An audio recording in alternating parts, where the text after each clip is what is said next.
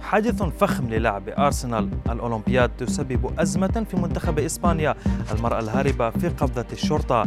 إليكم أبرز أخبار الرياضة في الساعات الأربع والعشرين الماضية في دقيقتين على العربية بودكاست.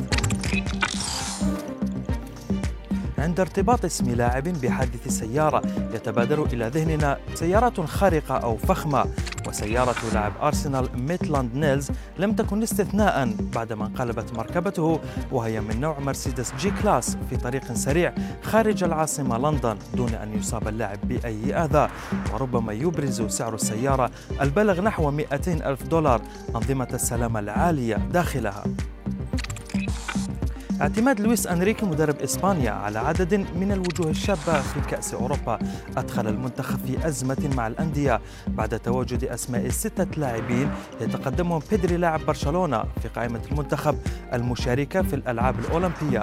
والقوانين في إسبانيا تلزم الأندية بالتخلي عن لاعبيها في حال استدعائهم لخوض غمار الأولمبياد.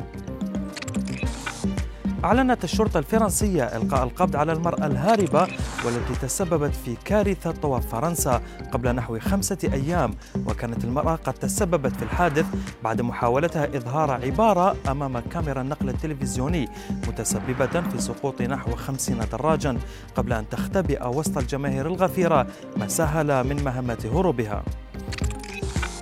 في الختام لقطة معبرة قدمها المنظمون في بطولة ويمبلدون للتنس ثالث بطولة الجراند سلام. بعد دعوتهم لعلماء ساهموا في تقديم لقاح أكسفورد أسترازينيكا. الدكتورة سارة جيلبرت وزملاؤها المتواجدون معها تلقوا تصفيقات حارة من الحاضرين في الملعب بعد الجهود التي بذلوها لمساعدة العالم في التغلب على وباء كورونا.